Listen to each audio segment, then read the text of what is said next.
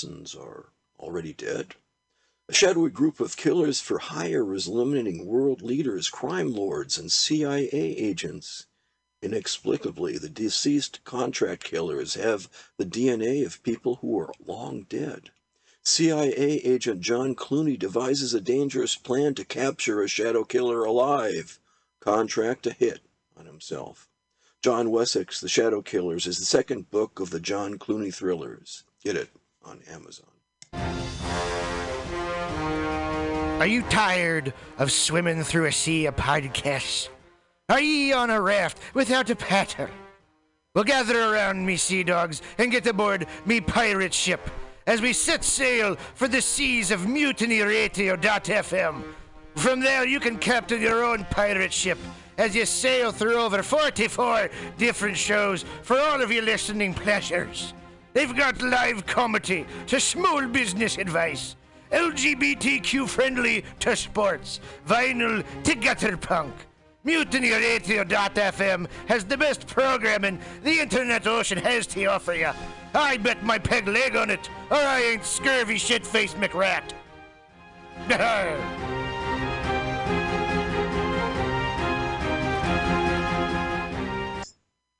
International banking, diplomatic cables, nuclear missile launch codes all rely on unbreakable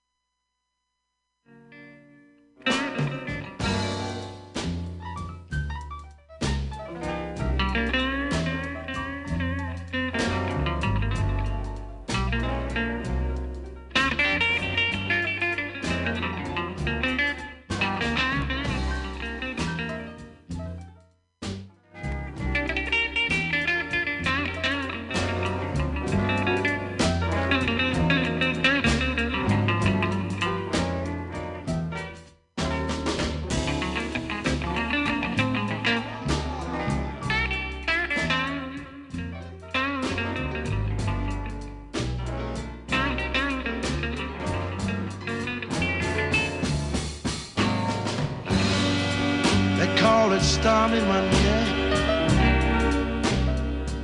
but Tuesday's just as bad.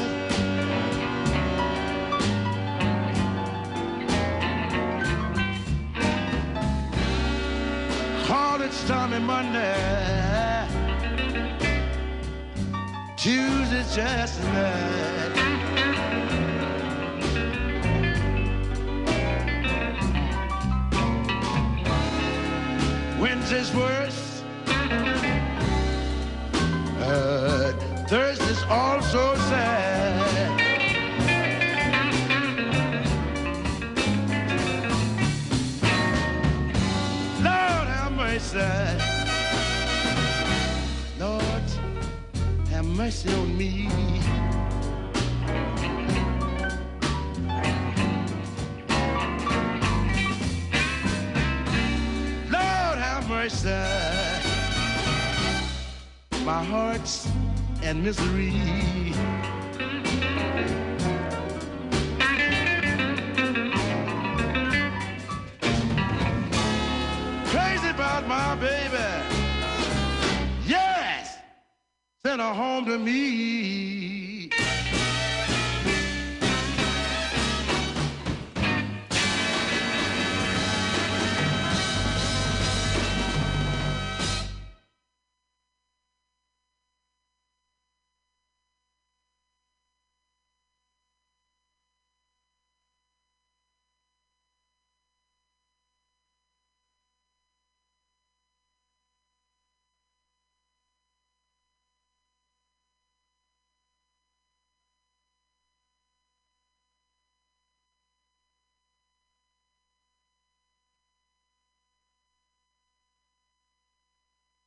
I rise in the dawn and I kneel and blow till the seed of the fire flicker and glow.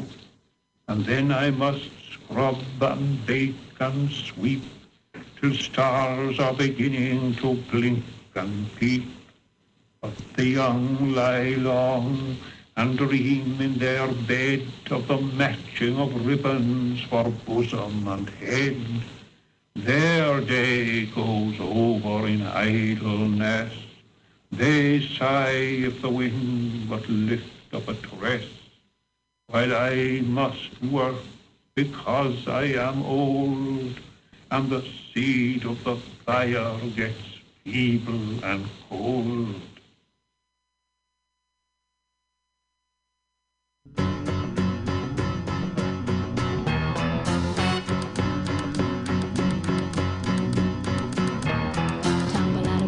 Stumble to the kitchen. Pour myself a cup of ambition and yawn and stretch and try to come to life. Jump in the shower and the blood starts pumping. Out on the streets, the traffic starts jumping with folks like me on the job from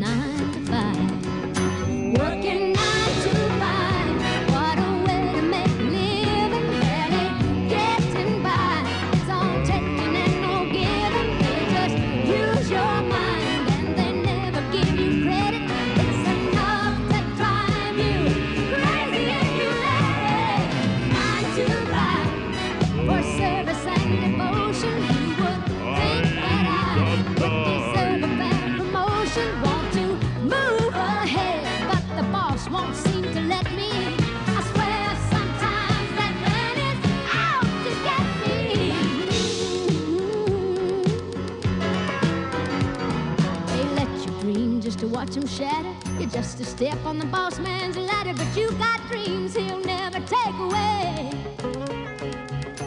In the same boat with a lot of your friends, waiting for the day your ship will come in and the tide's gonna turn and it's all gonna roll your way. Working nine to five,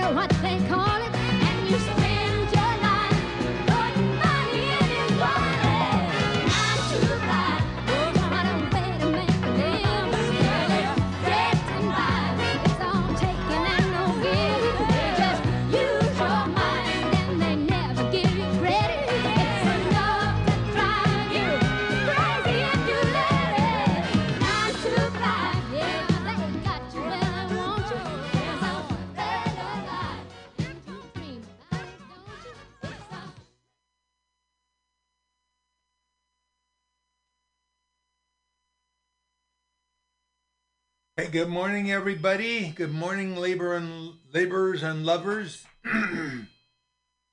I assume we are all that. This is the B, and This is the Labor and Love Show on Mutiny Radio. Welcome. Hope you had a good week and had good work. This is the show where we tell you how it is.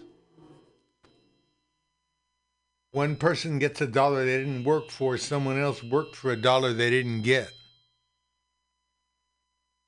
You don't have a seat at the table, negotiating table that is, where you work.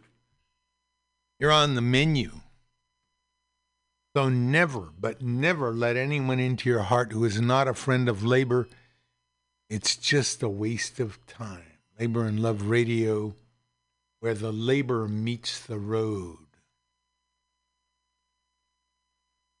Hope you had a good week like we we always do. Started out with that set. Um, mixed bag, I guess. Stormy Monday Blues with T Bone Walker. We used to play that a lot on this show because it kind of outlines the life of a working person as well as someone who's lost his love, but it's about that workday week repeated over and over and over and over 52 times a year, 365 days a year. What does it do to you? Well, if it's good work, it can nourish you, help you grow. But if it's soulless work, sooner or later it'll kill you. Kill you off. Leave you high and dry. Your job won't love you. What do we got for you today? Well, let's see. Radio labor. Labor history in two. How workers in Kentucky turned their backs on racism and bound together to win a contract. Utah Phillips will be one of our singers. There's power in a union, like he says. We got Public Enemy. We got the Low Tide Drifters. We got Ry Cooder. We got some headlines. Uh, one of our unions, Amazon, lost a vote at a smaller shop, shop of about 200, 2,000, 1,000 people, whereas last couple weeks they won at a much larger 8,000 unit facility. International Workers' Day, where did it come from? How about Mother's Day? Huh? Our second song in our in our uh, set was a poem by William Butler Yeats about the good mother. And then, of course, we had Dolly Parton with Nine to Five. Probably one of the most listened to labor songs ever. All it takes is someone like Dolly Parton singing about it. I want to play some of my own mother's favorite songs, too. Anyway, let's listen to Radio Labor. This is what's going on all over the world in our labor movement.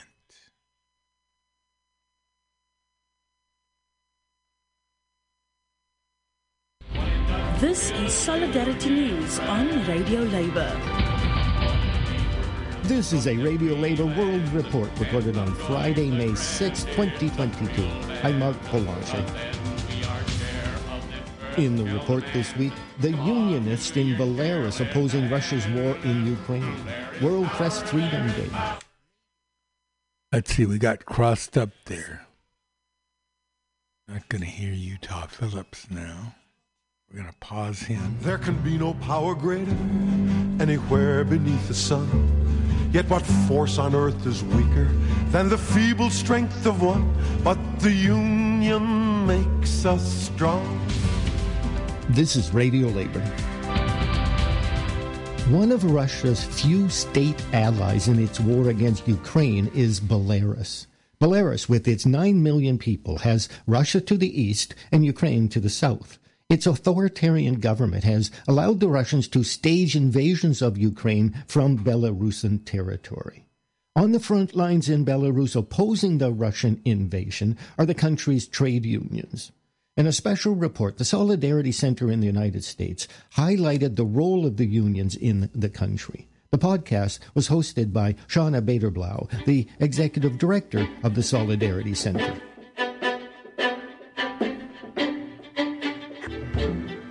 On April 19, 2022, at least 18 union leaders were arrested in Belarus, where an autocracy has run the country since the fall of the Soviet Union. This is one of the most far reaching series of arrests of trade union leaders in the history of modern Europe. Today, the government of Belarus has aligned itself with President Putin's invasion of Ukraine, despite the protest of many in Belarus. The workers' movement in Belarus has spoken out clearly and decisively against the You war on Ukraine and against their government support for it, which is one big reason why they were arrested. And that's it. Unions Labor worldwide and global News. organizations like the United Thank Nations. International remember, Labor Organization and Amnesty solidarity. International are universally condemning those arrests and calling for the immediate release of these union leaders who are being held in pre-trial detention awaiting sentencing. They are being denied access to lawyers. One of those arrested was Sergei Antusevich, the vice president of the Belarusian Congress of Democratic Trade Unions. We talked with Sergei on episode two of the Solidarity Center podcast in March of 2021, and he spoke passionately about how Belarusian workers took to the streets to protest fraudulent elections in 2020 that meant the country's autocrat, Alexander Lukashenko, would continue in power. The massive resistance movement that began in 2020 has been fueled by workers, with many women leading protests and gathering in public defiance of a regime that relentlessly seeks to crush those who stand up for democracy. We open with Sergei taking us back to that moment in August 2020 when the presidential election happened and the people rejected the outcome. Take us to that moment in August of last year when the presidential election happened and afterwards people rejected the outcome. When is the first time you really realized that this was a different time in history than ever before? After use excessive violence against peaceful protesters, many factories uh, began to express their position actively, protest against violence and fraud, and uh, started at first time in modern Belarus setting up strike committees. We have uh, ban for strike, for organizing strike. The protesters had had the demands resignation of Lukashenko and uh, his clique, and in violence and repressions, and holding fair elections.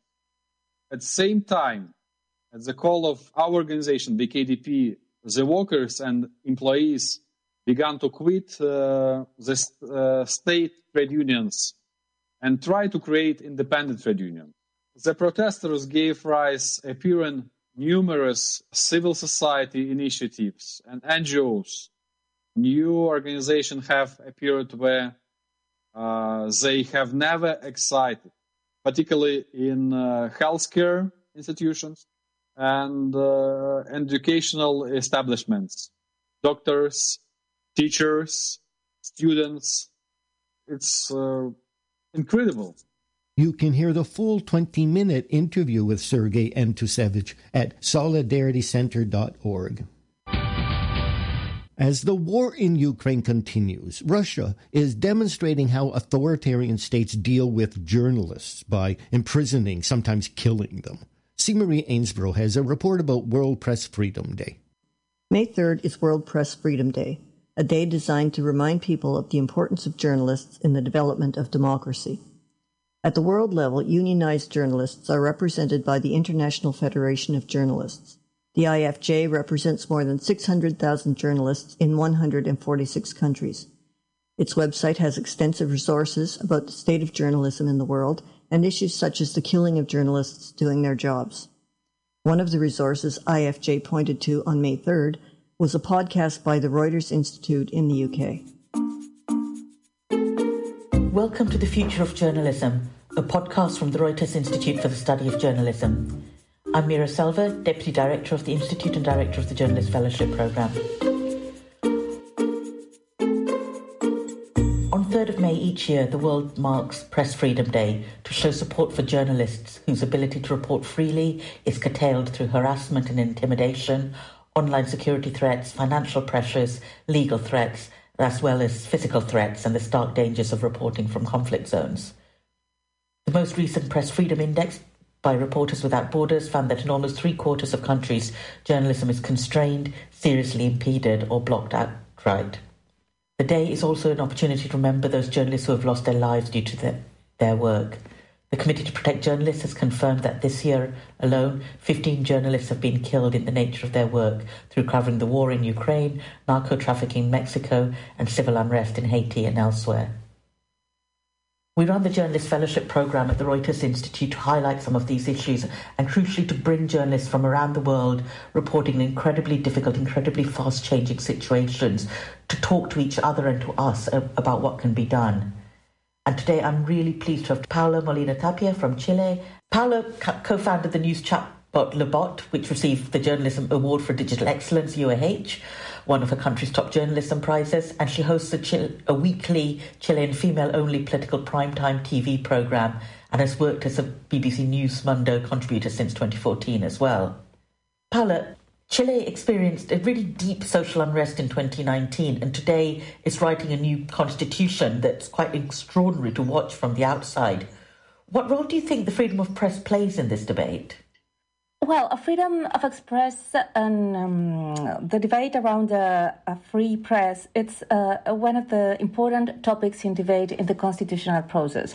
And I think this has um, highlighted some of the ongoing debates in Chile about uh, how much do we need and how much do we need to, to protect freedom of expression. But at the same time, uh, to which extent we as journalists, we who value journalism, should be um, address uh, the some of our flaws as as uh, communicators, some of those uh, barriers that have impeded us to um, fulfill our mission. I mean, in terms of diversity, in terms of exclusion, in terms of being able to really read the needs of uh, Chilean society and to express them in a way that can really inform the public debate. So I think those two uh, aspects are in the debate today.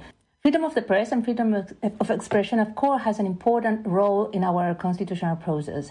And I think it has uh, opened a debate about the need for a strong uh, freedom of press to protect freedom of press as the base uh, for other rights uh, in our society. But at the same time, it has uh, opened a conversation, and it should be, I think, it should be an ongoing conversation about which are our flaws as uh, media, um, which our where are our problems in, in terms of diversity, in terms of women leadership, in terms of being able to read uh, the needs of society and to be able to express them in the public debate in order to have a more healthy uh, political democratic debate. You can hear the full interview at reutersinstitute.politics.ox.ac.uk. And just a note, journalists at Radio Labour are unionized and accredited by the IFJ. For May Day 2022, Labor Start, the international labor movement's news and campaigning service, produced a remarkable three hour special on how unions around the world celebrated May 1st. Here's the editor and founder of Labor Start. Hello, happy May Day. My name is Eric Lee, and I'm the founding editor of Labor Start. Welcome to our global online May Day event. You'll have the chance to hear directly trade union leaders and activists from around the world. These include workers on the very front lines. You'll meet women workers from Cambodia who have been released from jail in part as the result of a labor start campaign initiated by their global union, the International Union of Food Workers. You'll see workers from Lithuania who are leading the country's first strike in the private sector. They too are the subject of a labor start campaign. You'll hear the voices in many languages of students at the Global Labor University speaking about a new labor start campaign in support of the jailed leaders of the independent democratic trade unions in Belarus, all of whom have been arrested by the regime. You will see and hear from trade unionists in the US, the UK, Palestine, Egypt, Ukraine, Italy, Norway, literally dozens of countries. Happy May Day to all of you. Solidarity forever. One of the unions participating in Labor Start's May Day celebration was SENTRO, a labor organization in the Philippines with more than 80,000 members. This is Joshua Mata from SENTRO. SENTRO joins the international labor movement in celebrating today's International Labor Day. Today, we are marching in various cities in the country in order to celebrate the historic victories of the labor movement. After all, this is the movement that has given everyone every right that we enjoy today. Our right to eight hours of work, our minimum wages, our right to organize, collectively bargain, and to strike, and the right to vote. This is why, as we march, we are asking all workers to join us in our fight not just to advance our rights and welfare, but to deepen democracy in this country. We should never allow a dictator to rule over us again. You can hear from many more labor leaders from around the world talking about May Day at laborstart.org. Now, here's the American folk singer Joe Glazer with Solidarity Forever. When the union's inspiration through the workers' blood shall run, there can be no power greater anywhere beneath the sun. Yet what force on earth is weaker than the feeble strength of one? But the union makes us strong. Solidarity forever. Solidarity forever.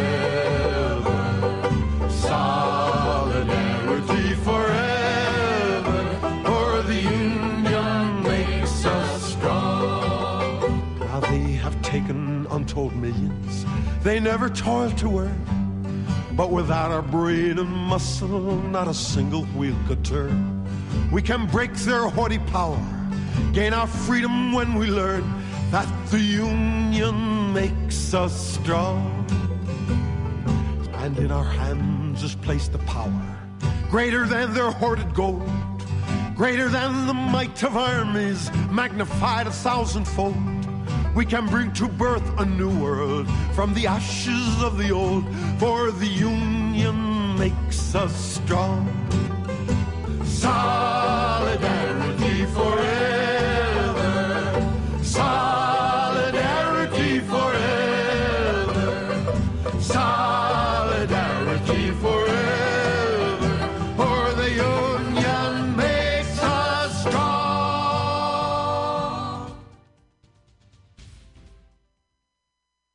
And that's it. Labor news you can use. You can listen to our daily newscasts and features at radiolabor.net. I'm Marc Belanger. Thank you for listening. And remember, it's all about global solidarity.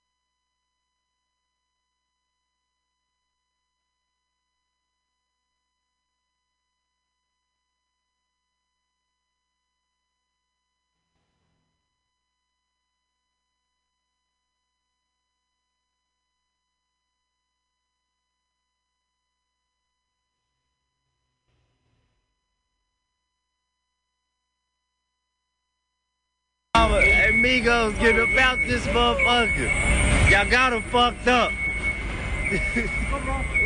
Look at them. They sent a couple of them home. They all packed they shit up and shut this motherfucker down. Nigga, who y'all think y'all playing with? Mexico, man, this is what black people need to be on, man. I swear to God, I love this shit. They are packing they shit up and shutting this motherfucker, huh? Uh, on my mama, all that shit. they are not bullshitting. They packed up. Yeah, I see it's over. Them motherfuckers got packed up and dipped. They thought they was gonna play with these amigos, and they said, "Oh yeah, we rise together, homie." And they leaving, and they not bullshitting. Take this in, man. Look at this, man. They shut this big motherfucker down today, man. We all going home, man. The SAs, look, ain't no grinding, cutting, welding. This motherfucker dead ass quiet. The Mexicans shut this motherfucker down, nigga. Said, fuck you, bitch. And really, and really, see, this what I'm talking about, baby. I swear to God, they got me geeked up. On my Malcolm X shit, on my mama, nigga. Fuck the bullshit, nigga. Look at this. They shut this bitch down. They pissed them off, nigga. And they said, fuck you, we out. We not working no more today. Kiss my ass, nigga. I'll let y'all tomorrow. On my mama. That's crazy. Look, ain't nobody here. We're just cleaning up. We're going home. It's over, I'm right with the essays, nigga. Fuck it. Going to the crib. Going to the, going to the casa. Hasta luego, mi, muy bien. You swear to God, these motherfuckers want to play it today.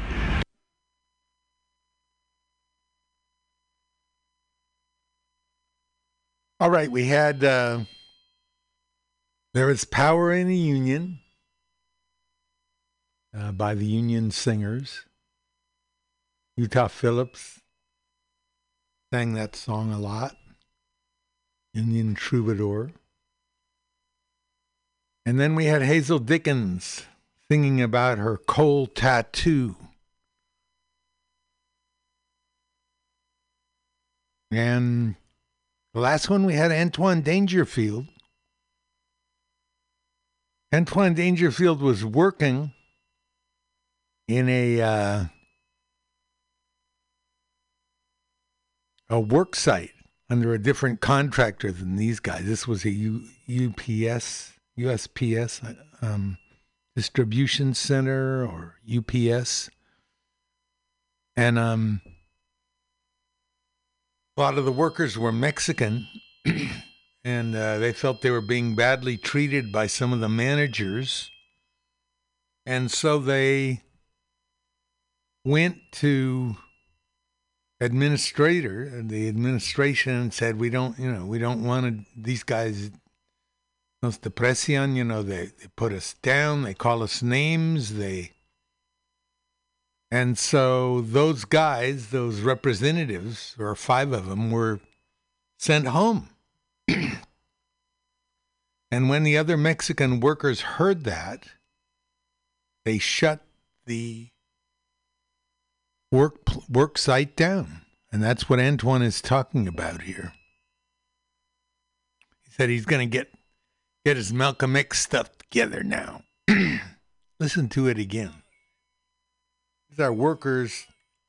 Y'all got them fucked up. Look at them. They sent a couple of them home. They all packed their shit up and shut this motherfucker down. Nigga, who y'all think y'all playing with? Mexico, man, this is what black people need to be on, man. I swear to God, I love this shit. They are packing they shit up and shutting this motherfucker, huh? Uh, on my mama, all that shit.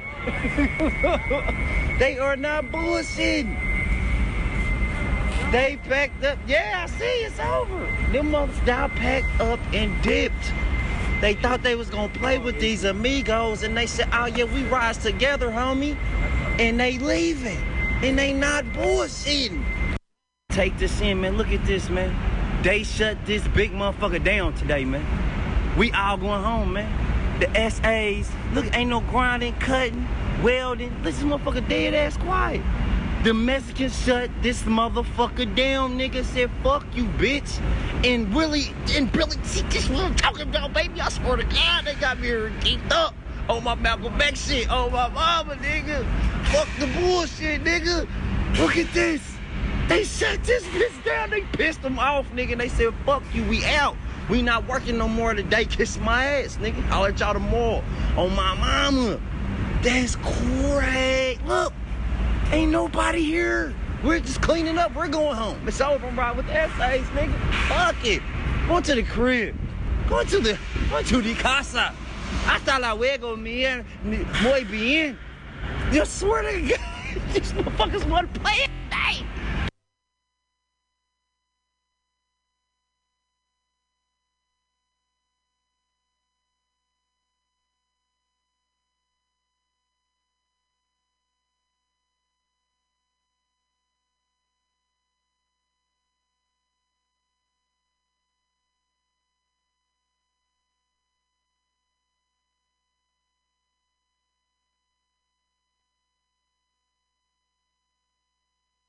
They dismissed a small number of workers for disobeying orders. The entire Mexican workforce at the site, which is believed to be around 100, all left and completely shut down the operation. Video of the moment was cam- captured by Antoine Dangerfield, who was working for another, a different contractor at the time.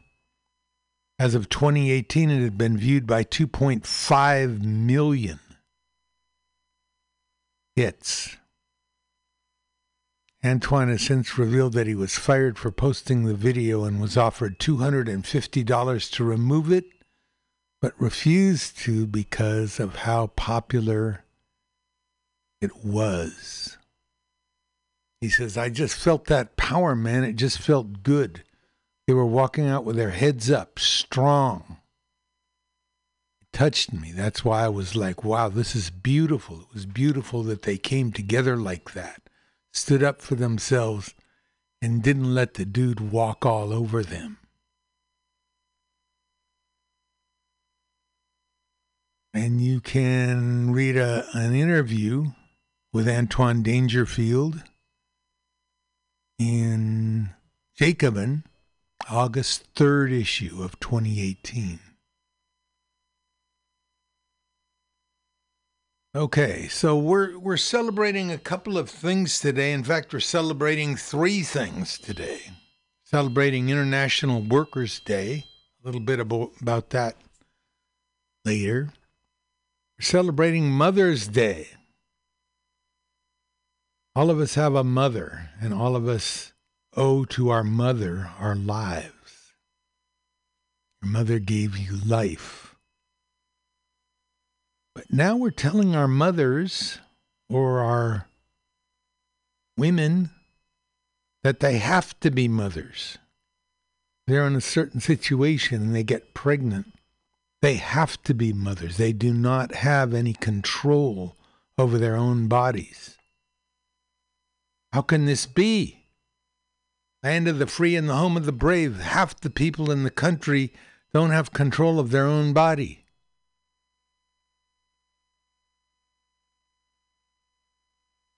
This is because some zealots have invented the idea of the fetus, that the fetus is alive, the fetus is a sentient being.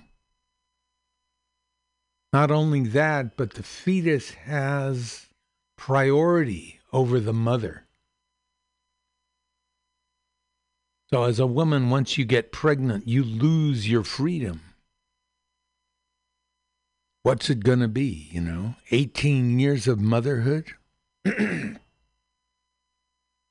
Everybody's not ready for that. And it's up to them to decide, or shouldn't it be?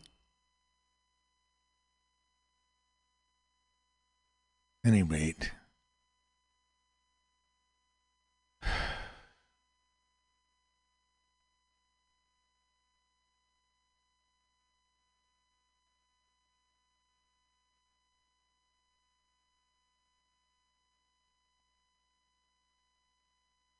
Twitter user Superman took down people pushing anti abortionist arguments on the site by posting a picture of two fetuses.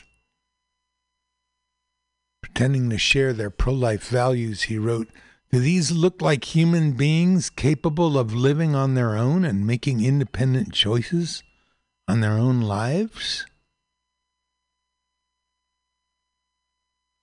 Do they? Only they aren't human fetuses. They're animals. One on the left is an elephant, the one on the right is a dog. He wrote after someone replied, No, but they will grow up to be. I guess that's a good way to own something, huh? Workers of the world unite and fight.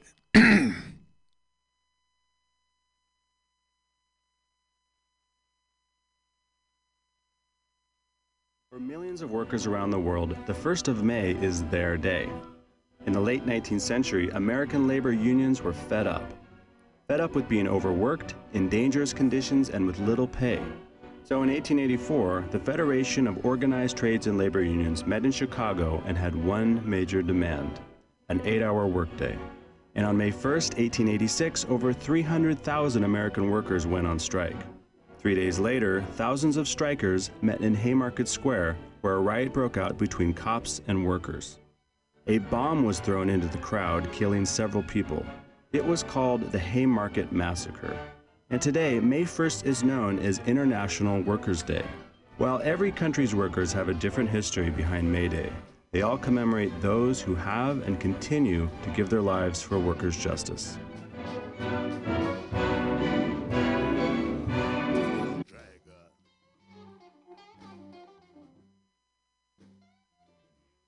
Okay. So that's International Workers' Day. What do we got here?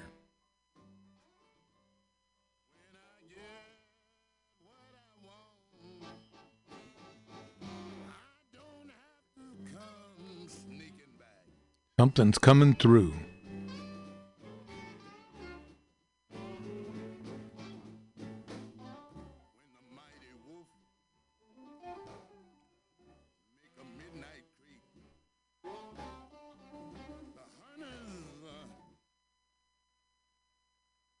Willie Dixon. We'll get on to Willie Dixon in a little while. Um, International Workers' Day. That's here's here's one about Haymarket. Let's see what this guy has to say.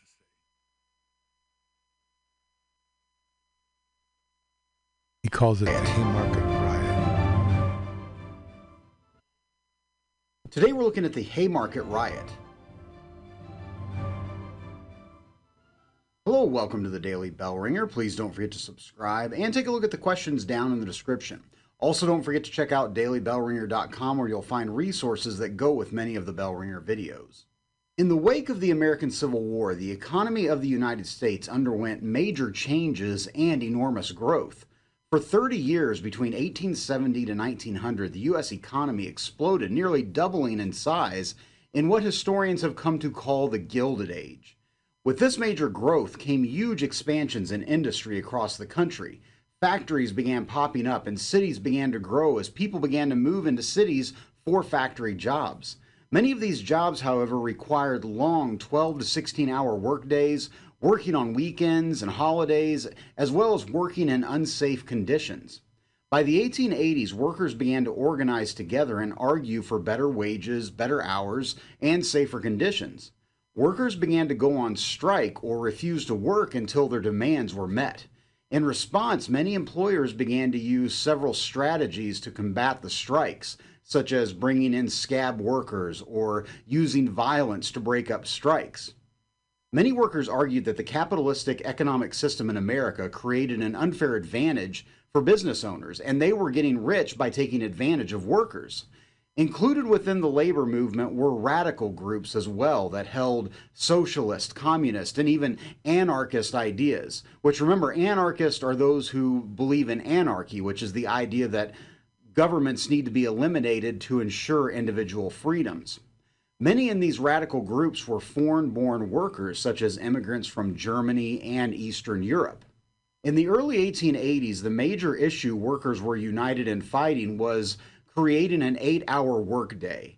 In October of 1884, the Federation of Organized Trades and Labor Unions agreed that they would set a deadline of May 1st, 1886, as being the point when the eight hour workday had to be law. Otherwise, thousands of workers were going to walk off the job and go on strike. When May 1st came, the demand of an eight hour workday was not met by employers, and so it's estimated that close to 500,000 American workers went on strike from New York to Detroit to Milwaukee. One city that was at the forefront of the strikes and violence that would ensue was Chicago, Illinois. At the McCormick Harvesting and Machine Company on May 3, 1886, workers attempted to keep strike breakers from crossing the line and going into work. They were unsuccessful, but at the end of the workday, when the strike breakers were leaving work, the workers on strike rushed the front gates. Policemen fired into the crowd and killed two workers who were on strike. The strikers were outraged, and anarchists among them began to organize a rally to basically seek revenge for what had happened as they saw the police as being on the side of the factories. They put out flyers stating that they were going to hold a meeting at Haymarket Square, which was located in central Chicago, to protest against police brutality. On the evening of May 4th, 1886, between two to 3,000 workers gathered at about 4 p.m. and heard speeches from labor leaders. At about 10:30, a large group of police began to sweep through the square, shouting for the crowd to disperse. Someone in the crowd threw a homemade bomb at the police. The bomb exploded immediately, killing police officer Mathias Degan and fatally wounding six others. The police and crowd then began to exchange gunfire. Within minutes, the square was empty, with seven officers and four protesters killed and dozens wounded. Extremists were immediately blamed for the violence, and it resulted in a wave of discrimination against any foreign born workers, and many were arrested without any cause. In Chicago, eight men were arrested and accused of being anarchists and being part of the bombing conspiracy. In a very controversial trial, they were all convicted on very little evidence, and four were put to death in 1887 for the bombing. The event further widened the divide between those fighting for workers' rights and anti labor groups. The tensions between workers and employers continued, but the eight hour workday would not become law in the United States until 1916. So, with that, hopefully you learned something, and thanks for watching. Okay, well, that's what I would call a centrist view. First of all, he got the whole idea of anarchy wrong. Anarchy does not mean doing away with government. Anarchy means that government is not abstract. Like these structures, for example, like a corporation. Corporation is put together to do one thing, maybe build a bridge or but then when it's not the corporation's not happening, the job is done, the corporation is dissolved. In the same way, government. Government is based on committees of people, of workers who control, you know, the work of the committee and the work of the government, a, direct relationship between the population at large and the government. At any rate, um, my friend Fred Glass has just made a new documentary about the history of May Day, which we will play. I, I was looking forward to play it today instead of this guy. This guy is trying to be so very balanced, he doesn't choose sides. So again, with Florence Reece, you know, which side are you on? Right? Which side are you on? This man is on neither side. Or maybe he just doesn't want to tell us. All right, so International Workers' Day, often referred to as May Day. All around the world, it's celebrated on May 1st, exactly because of the Haymarket Square affair. Some people call it a riot, some people call it a massacre. Um, the International Working Men's Association in 1889 had a resolution that May Day be celebrated as part of working class demands for an eight hour day. General strike beginning on May 1st, 1886, and the Haymarket Affair. 1st of May is a national public holiday in many countries around the world, and in most cases known as International Workers' Day. Wait a minute. Why don't we celebrate May Day like the people all around the world? Well, the reason is that Labor Day was giving state recognition in 1887, but it was switched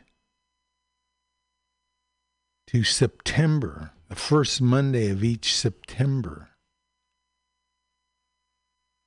Although in 2006, on May 1st, mostly Latino immigrant groups in the United States chose the day of the Great American Boycott, a general strike of undocumented immigrant workers and supporters. To protest immigration reform legislation that they felt was draconian. So let's see. United States.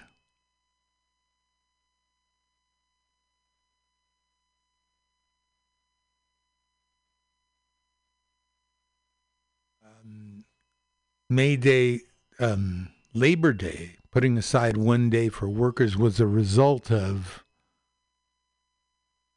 a lot of labor unrest um, huge strikes like the Great Upheaval, where all over the country rail workers went on strike, or more or less spontaneously. Also, the the decade, 1894, the great strike at the Pullman Corporation. So, Democratic uh, president Grover Cleveland and uh, the Congress decided that they had to give workers a holiday in response to all this unrest. So they made it. Let's see, Americas.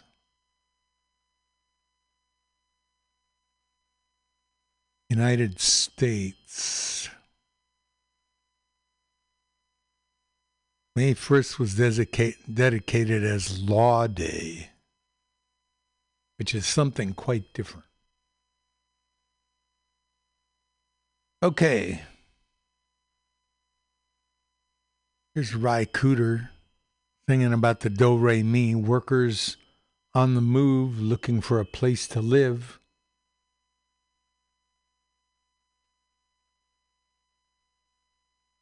Depression days.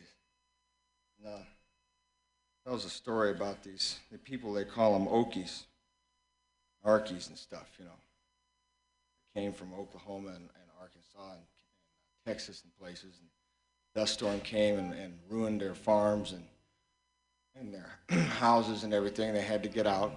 Figured they couldn't do worse. But so long, it's been good to know you. Moving west, got out there. They found all these. Uh, border police at the California border telling them to go back.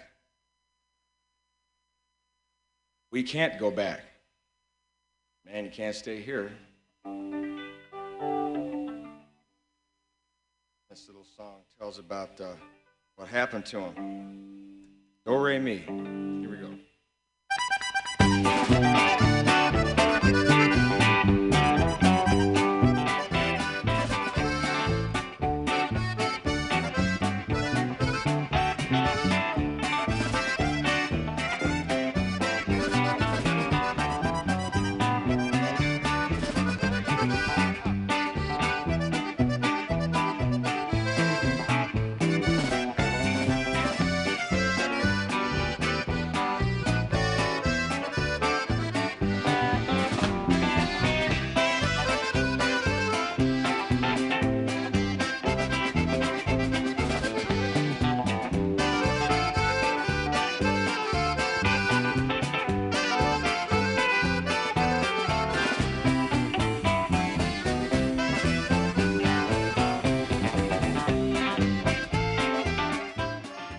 Ry Cooder with Flaco Jimenez.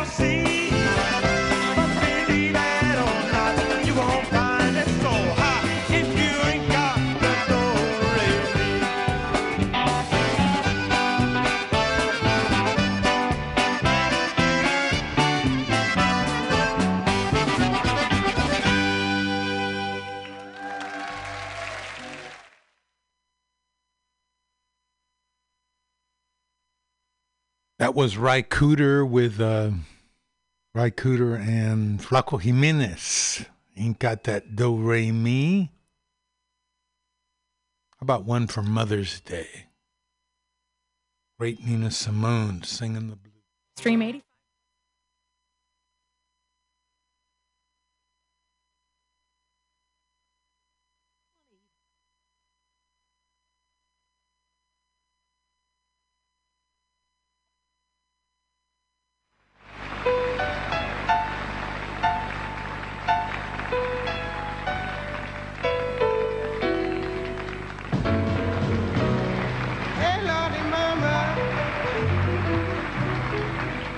Heard you wasn't feeling good. They're spreading dirty rumors all around the neighborhood. They say you mean and evil and don't know what to do. And that's the reason that he's gone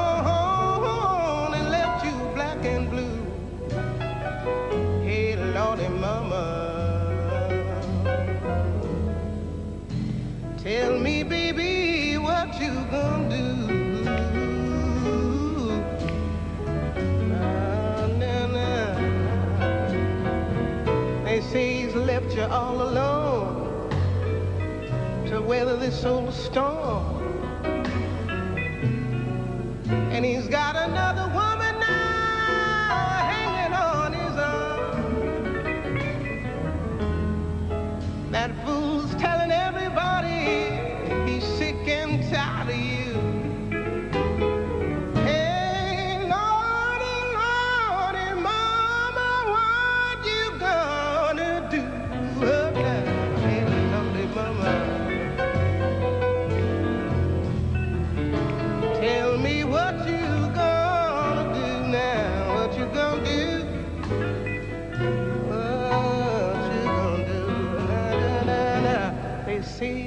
a fuss and fight and bring a good man down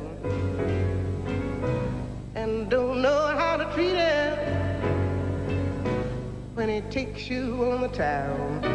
Ah, they see you ain't behind him and just don't understand and think that you're a woman, but you're acting like a man.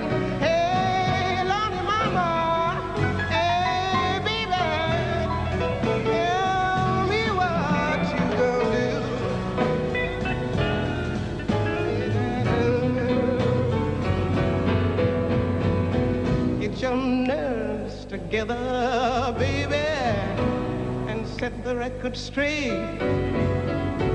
Let the whole round world know it wasn't you and cause this bitter fate. all these years you loved him, and you knows it's true. It's what you want for your baby.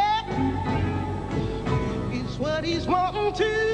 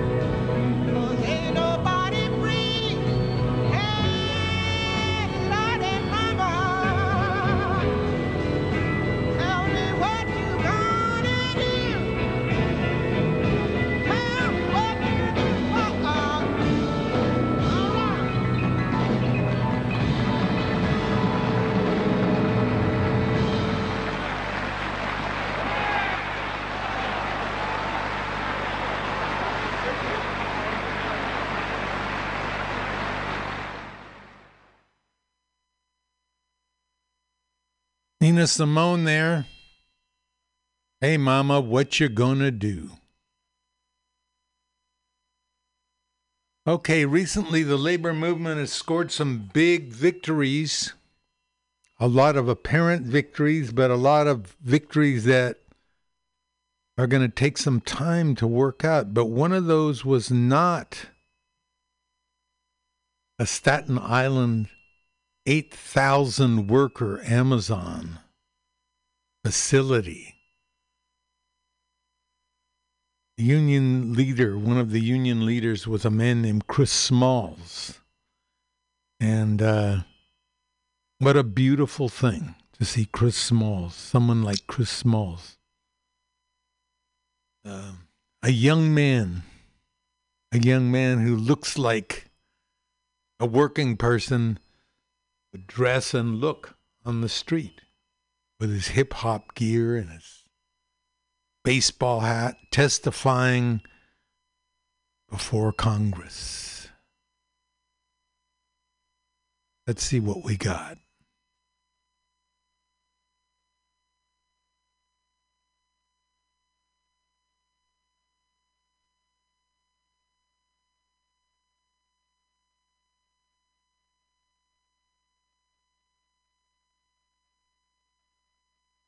First, we got to have a commercial, huh? Remember, all this stuff is paid for by commercials. Um,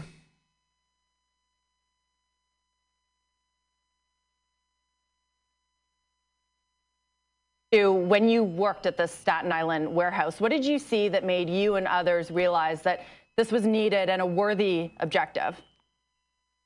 Yeah, well, my journey started two years ago when um, I led a walkout over COVID 19 after um, Amazon failed to protect us. It- you know, we had no PPE, no facial mask, uh, no cleaning supplies, no real guidance, uh, no social distancing.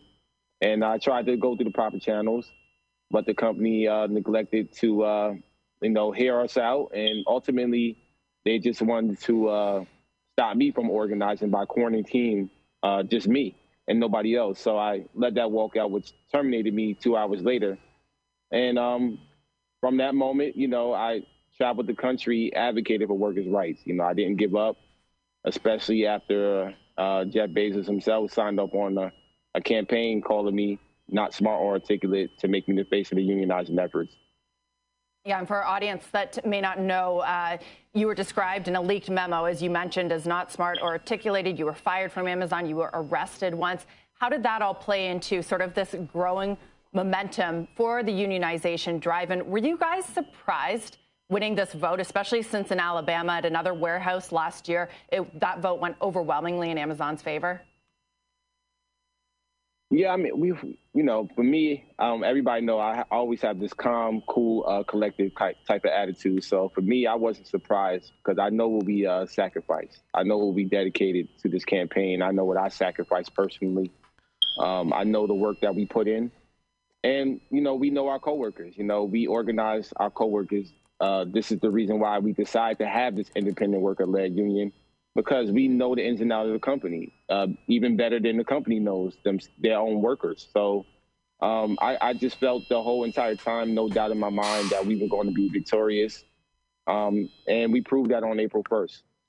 Uh, Chris, uh, first of all, welcome once again. Um, th- this started as a highly contentious relationship between you and Amazon to, to no small degree because people there belittled you, alienated you, thought they could win by making you the face of the union push, but you've won.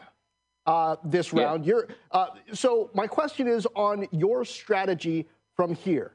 Amazon's got a new CEO, right? Since you started this, you are now a national figure in this new labor uh, movement. What's your approach from here? To what degree do you think you can cooperate more with Amazon leadership, or to what degree do you think that's wise? Well, they don't have no choice. You know, the revolution is here. That's what we just witnessed on Friday.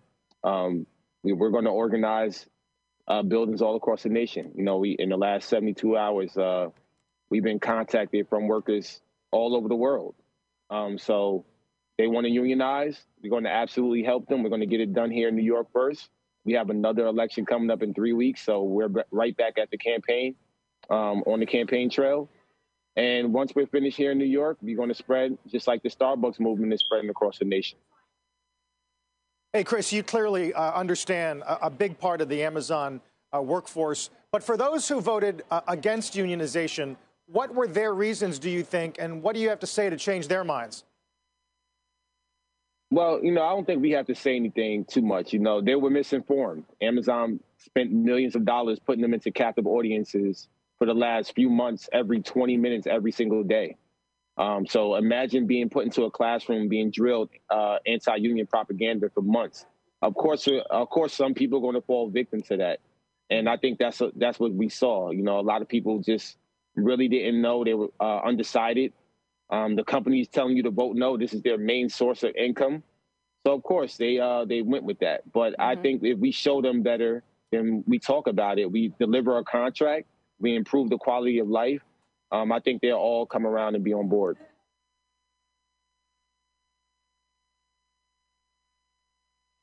So that was Chris Smalls. Um, this is Chris Smalls testifying before the Senate.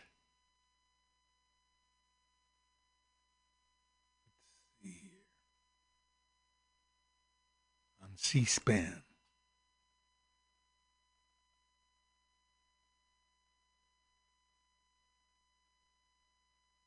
Thank you for having me.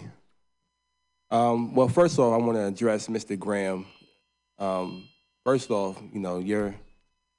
It sounded like you was talking about more of the companies and the businesses in your speech, but uh, you forgot that the people are the ones who make this these companies operate, and if we're not protected, and if the process for when we hold these companies accountable is not working for us, then that's not what that's the reason why we're here today. That's the reason why I'm here to represent the workers who make these companies go.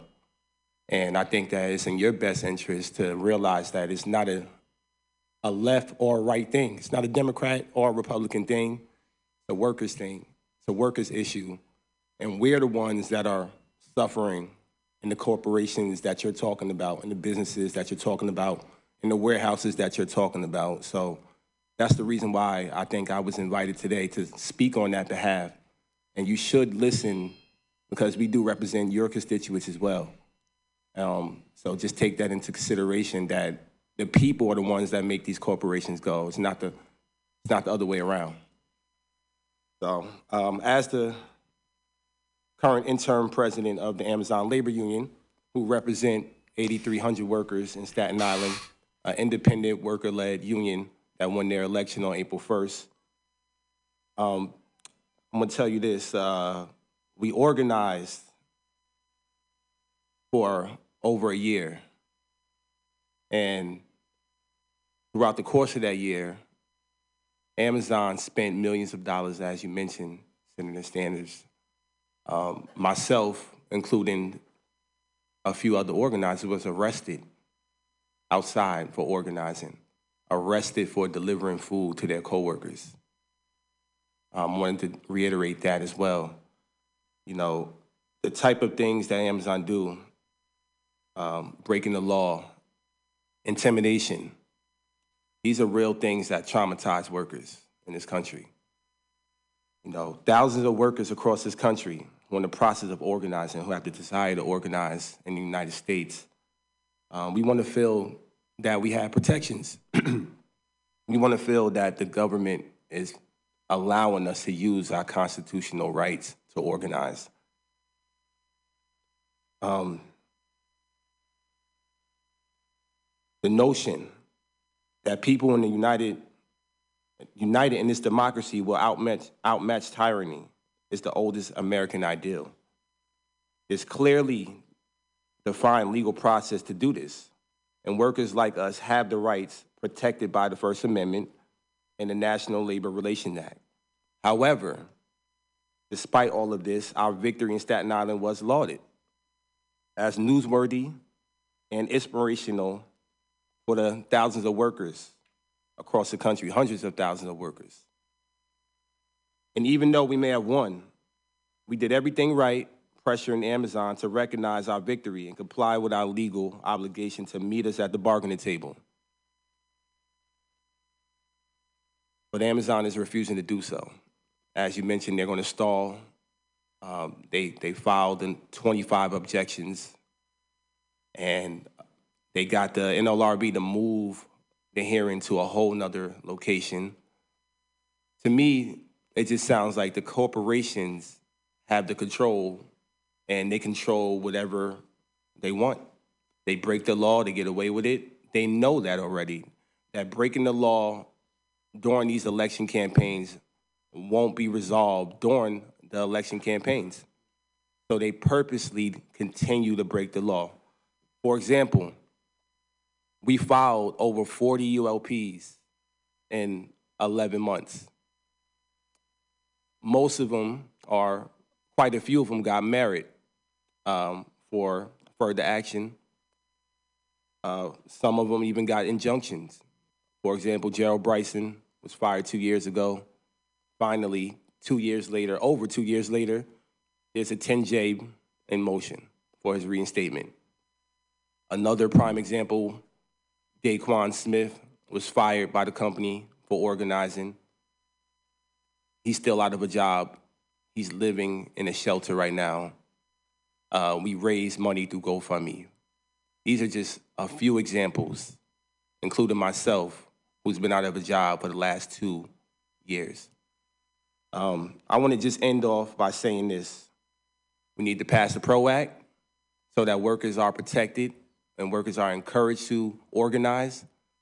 Uh, and if that don't work, you know, I'm gonna let you know right now that on behalf of the Amazon Labor Union and the hundreds of thousands of workers across this country, that we will continue to organize. And once again, I want to remind you that this is not a left or right thing. This is a working class issue. And the workers at the bottom are the ones who make these corporations go. Thank you. Walls, thank you very much. So that was Chris Smalls testifying uh, before the Senate, referring to Lindsey Graham. Lindsey Graham was upset before this statement about how people just can't make money anymore. People are getting in trouble for making money. And Mr. Smalls delivered the answer. The answer is the company is the workers. The workers are the ones who make the money, who make the wealth. Um, and I've got to, I've got to say, see to see this guy, Chris Smalls, African American man in his twenties, with his hip hop gear and his Yankee hat, which he didn't take off, testifying before the U.S. Senate and nailing it. This is what the labor movement needs more Chris Smalls. Men and women who are contemporary, who don't sit around and wear ties and talk about the old days and sing labor songs. Mr. Smalls and, and his people, people who support him, are taking on these big corporations where the rubber meets the road, where the labor meets the road. Not some idea, you know, that comes out of a book. Not some idea that is trapped up in the university in the ivory tower. It's this is about day-to-day existential living. These people don't go out on strike or vote for unions because that's a cool thing to do. They're doing it because this is what they've got. They, this is their lives. And they want some measure of control over that. They want some measure of the wealth they produce above and beyond the very low wages and uh, bad treatment that Amazon dishes out. So here's for Chris Smalls and more Chris Smalls like it. Just as a, a footnote, the next election that Mr. Smalls was talking about was defeated. Union organizers in New York pledged to keep fighting to organize Amazon workers on Monday, despite a setback when workers at a Staten Island warehouse rejected joining the union. 618 to 380. I'm a fighter and I know that I'm not going anywhere. My team are fighters. They're not going anywhere. We're going to hold our heads up high and continue push. This was about uh, 1,000 workers as compared to the 8,000 workers who voted, uh, a place that voted to accept and have a union. They bred a fear of Hate and climate, said Julian Mitchell Israel, a worker at the warehouse, an organizer. It was intimidating for a lot of workers, the incredible amount of misinformation. Amazon spokesman Kelly Nantel said that the company looks forward to continuing to work directly together. Now, directly together is a code word. What they mean is they don't want to have a union. They want you coming in there one by one with your hat in your hand. You against the company, working directly.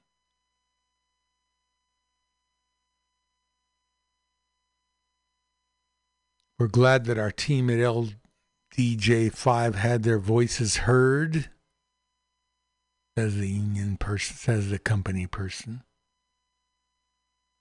Labor organizers and experts say they expect the momentum to organize at Amazon's more than 1,000 warehouses across the country to continue despite their loss.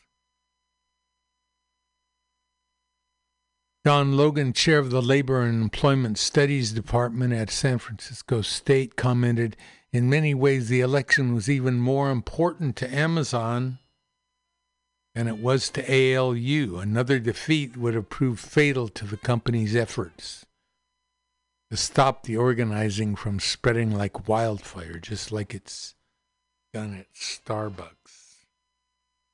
So ask yourself now why are these big companies willing to spend millions of dollars to hire union busting, union resisting legal companies, lawyers, to keep the union out. What is it? They've got the money to pay better wages. There are companies that pay living wages. Why can't they do it? But one, of course, is greed. One reason. Mr. Bezos wants to make all the money in the world. There's no limit See, we have a minimum wage, but we don't have a maximum wage. Minimum wealth, not maximum wealth. There's no limit on how much money you can make if you're lucky enough to be in the right place in the right time and come up with good ideas and effective organizations. Why are they willing to do that? It's about ownership. From the time you get to your job, they want to own you. They want to tell you what you can and cannot do. And so what we're left with is two thirds of uh, democracy. It's a quote unquote democracy. They say it is. 16 hours out of your day. The other eight, you don't have democracy. You don't have the same rights as you do outside. Um, last year, an Amazon warehouse in Alabama was the first in several years to hold a vote on unionizing.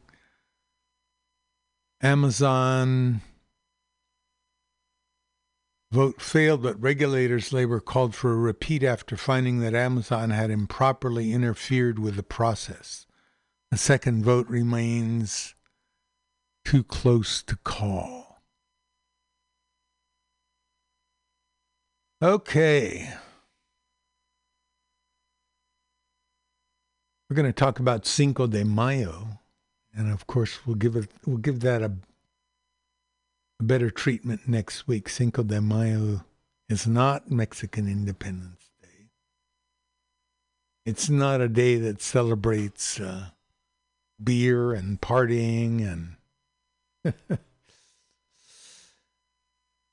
it's about the defeat of a French army that was coming to Mexico, that had invaded Mexico and come to take over.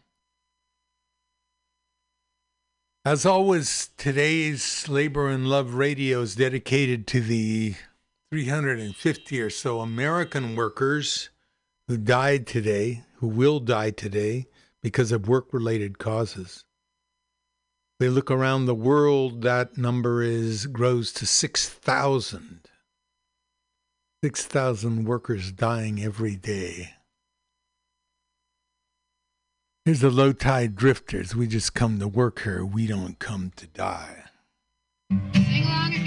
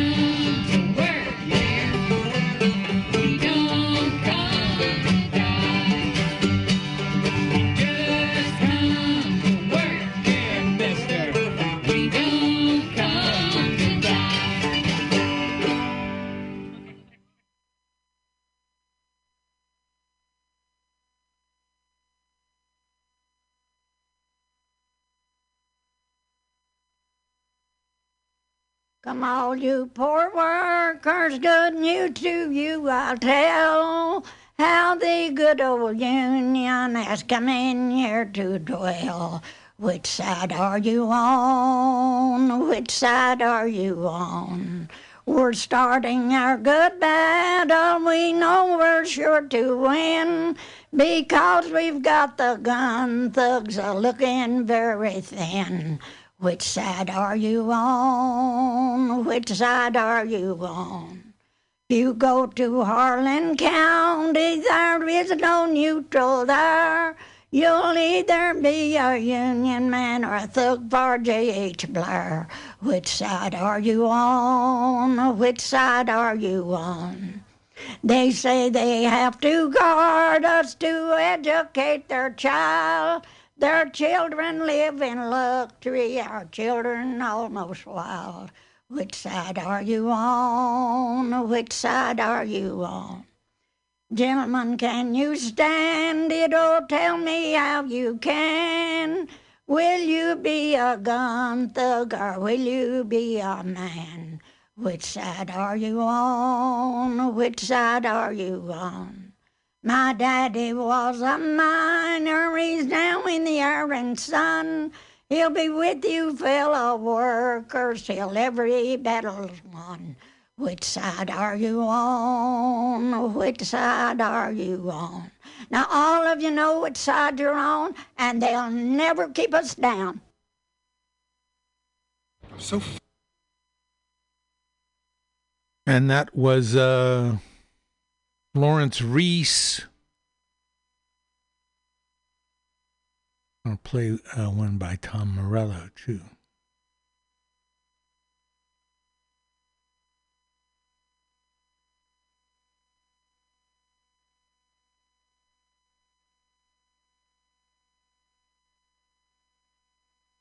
Uniontown.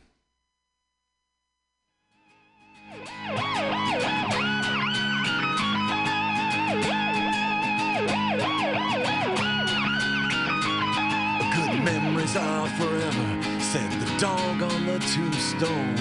If you're living underneath the bridge, man, all roads lead to home. I got a hidden flask, I'm paid in cash, got a cross above my bed. You know, I hitchhiked from Chicago, and a man walked up and said, This is a union town, a union town, all down the line. This is a union town, a union town, all down the line. And if our rights away, we'll give you hell every time. This is a union town, a union town, all down the line. Today the policeman's a union man, brother firefighter's my friend.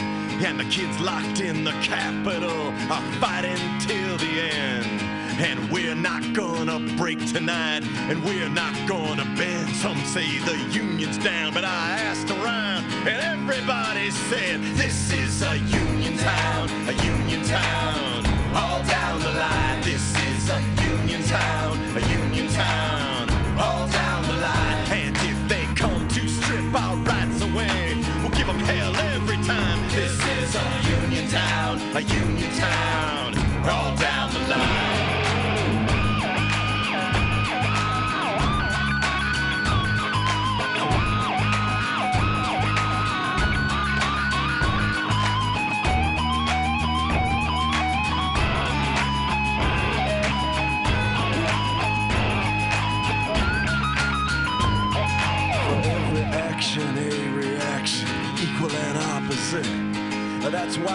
friend, the blood tastes good every time I'm here. I got a will to win and a Cheshire grin. Yeah, the night watchman is near. And you can't get it where you're at, but you can sure get it here. So come rain or sleet or dark or night, come wind or frigid snow. There's a hundred thousand in the streets, and that number's gonna grow. And when we put the governor on trial, I'll be in the front row take a look around. We're a union town. One, two, three, four, let's go. This is a union town, a union town. All down the line. This is a union town, a union town. All down the line. And if they come to strip our rights away, we'll give them hell every time. This is a union town, a union town. All down the line.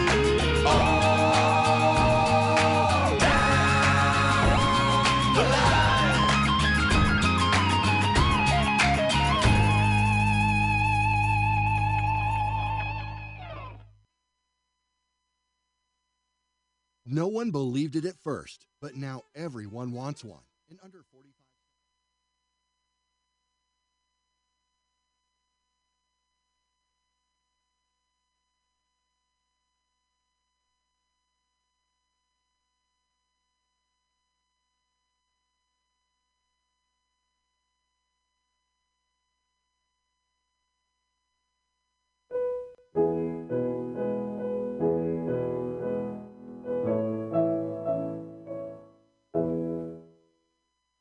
I dreamed I saw Joe Hill last night, alive as you and me.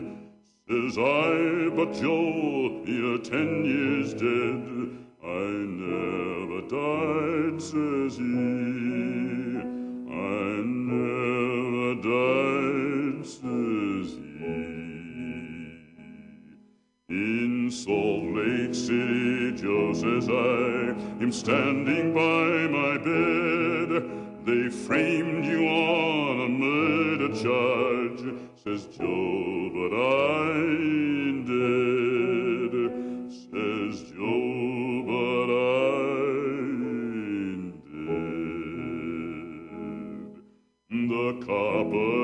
bosses killed you, Joe. They shot you, Joe, says I. Takes more than guns to kill a man, says Joe. I didn't die, says Joe.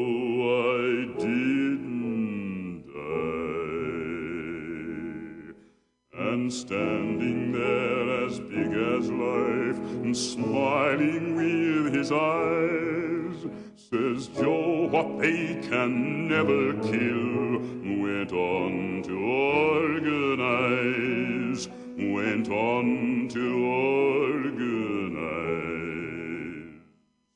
From San Diego up to Maine, in every mine and mill, where workers strike and organize, it's there you'll find your hill.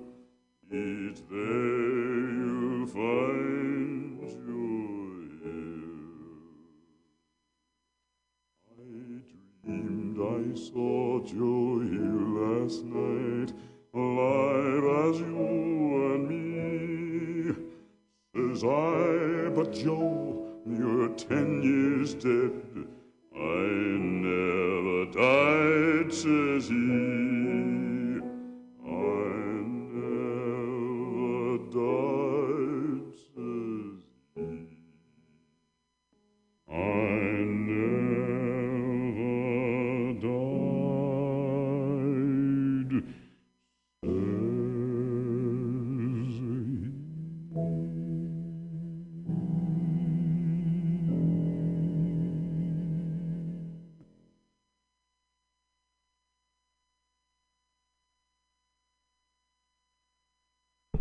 Great Paul Robeson singing the classic labor song about Union troubadour Joe Hill, author of many uh, Union songs, man who worked, born in Sweden, worked all around the country, logging, farm work,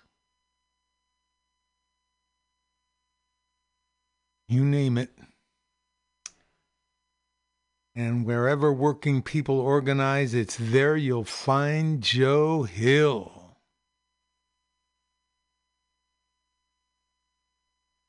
Out in the fields.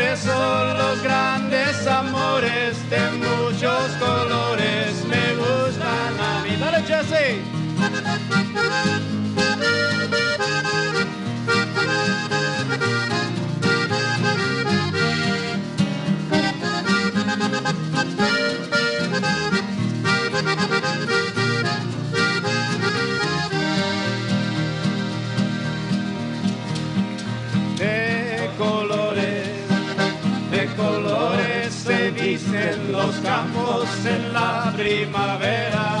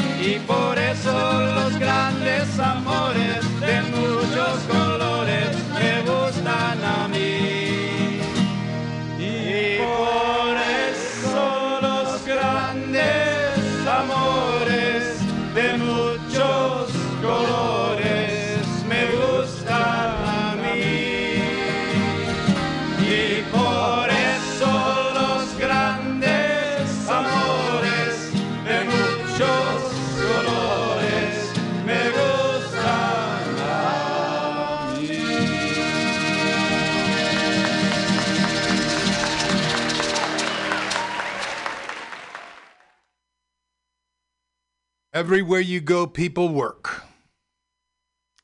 This has been Labor and Love, your International Workers' Day edition. And uh, let's see if we can go out with Internacional.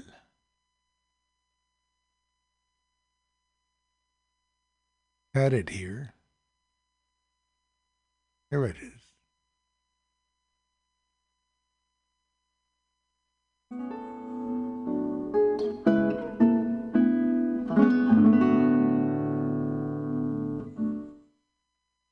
No, not this one.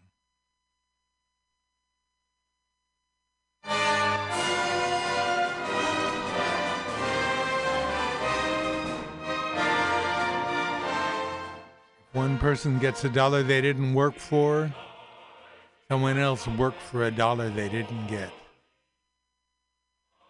This is Labor and Love signing off, wishing you a good week and good work. Hang in there for Flat Black Plastic. Mr. Scott Walker coming right up.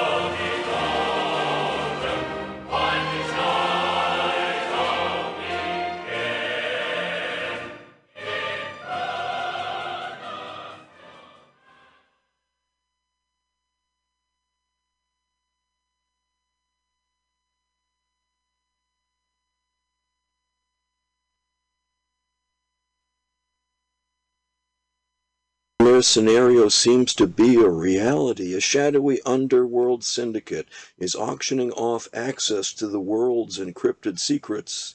The only plausible explanation for the Are you tired of swimming through a sea of podcasts?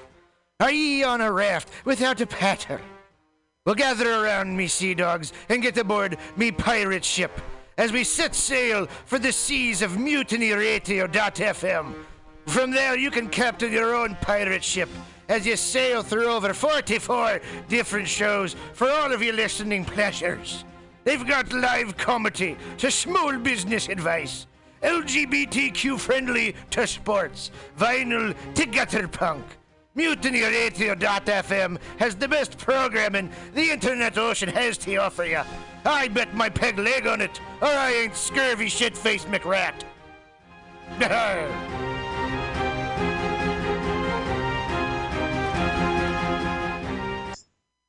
International banking, diplomatic cables, nuclear missile launch codes all rely on unbreakable encryption.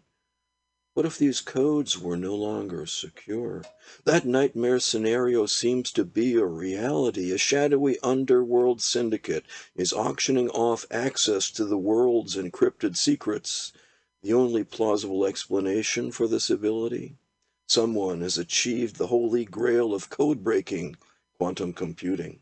Veteran CIA agent John Clooney must track down the perpetrators and retrieve this technology for the U.S. government.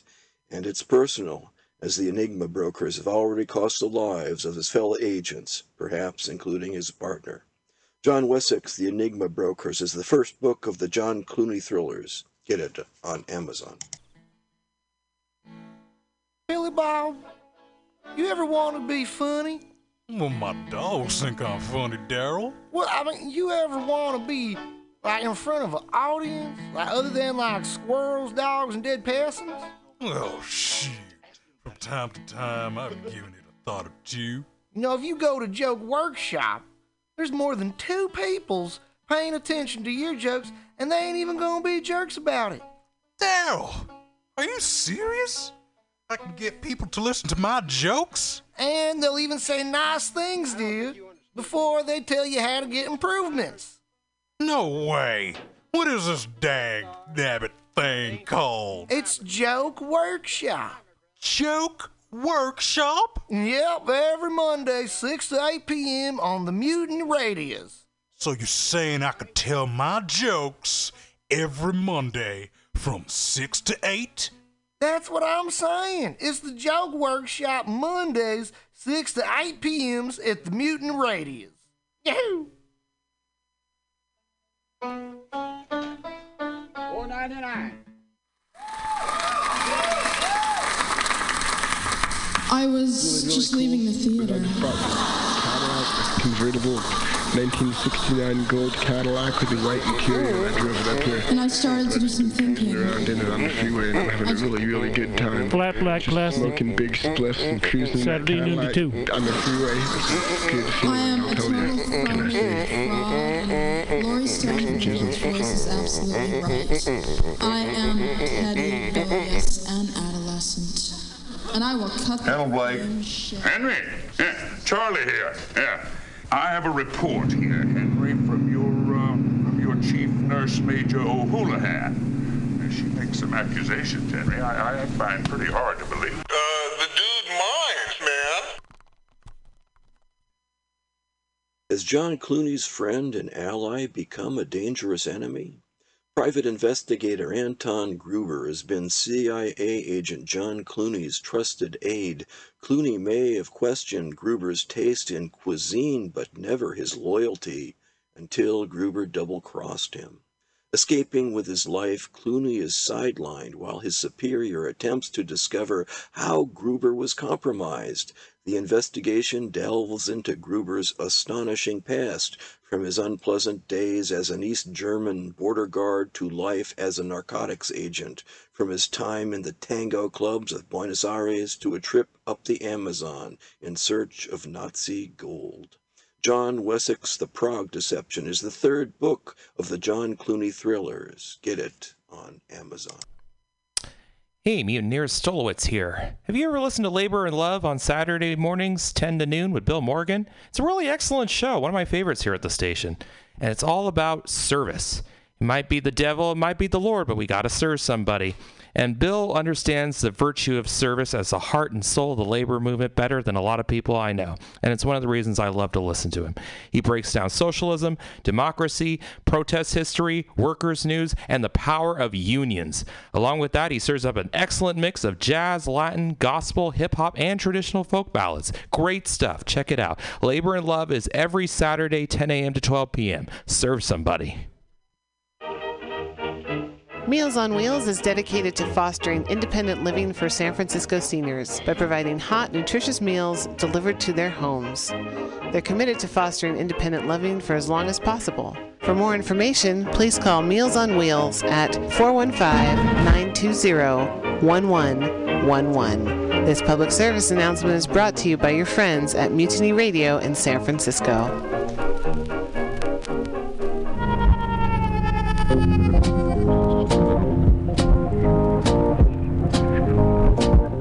Are you looking for local handcrafted leather goods? Look no further than Skin on Skins, a local mission a leather working shop. All original pieces handcrafted for you jackets, belts, purses, jewelry, everything made out of leather. You need your bicycle seat fixed? You want it in cool leather? Can do it. You have a motorcycle that you want to fit out side bags and cool stuff? Talk to Under. Go to skinonskins.com. That's S K I N O N S K I N S dot com. You just went to Folsom Street Fair and you don't have enough leather? Go see Under. Everything is handcrafted and understated quality. Fine leather, handcrafted goods for all of your needs. He also does fixes. Maybe you love that jacket. Put the zipper back in. Talk to Under at skinonskins.com at 20th and Mission. Check him out at skinonskins.com.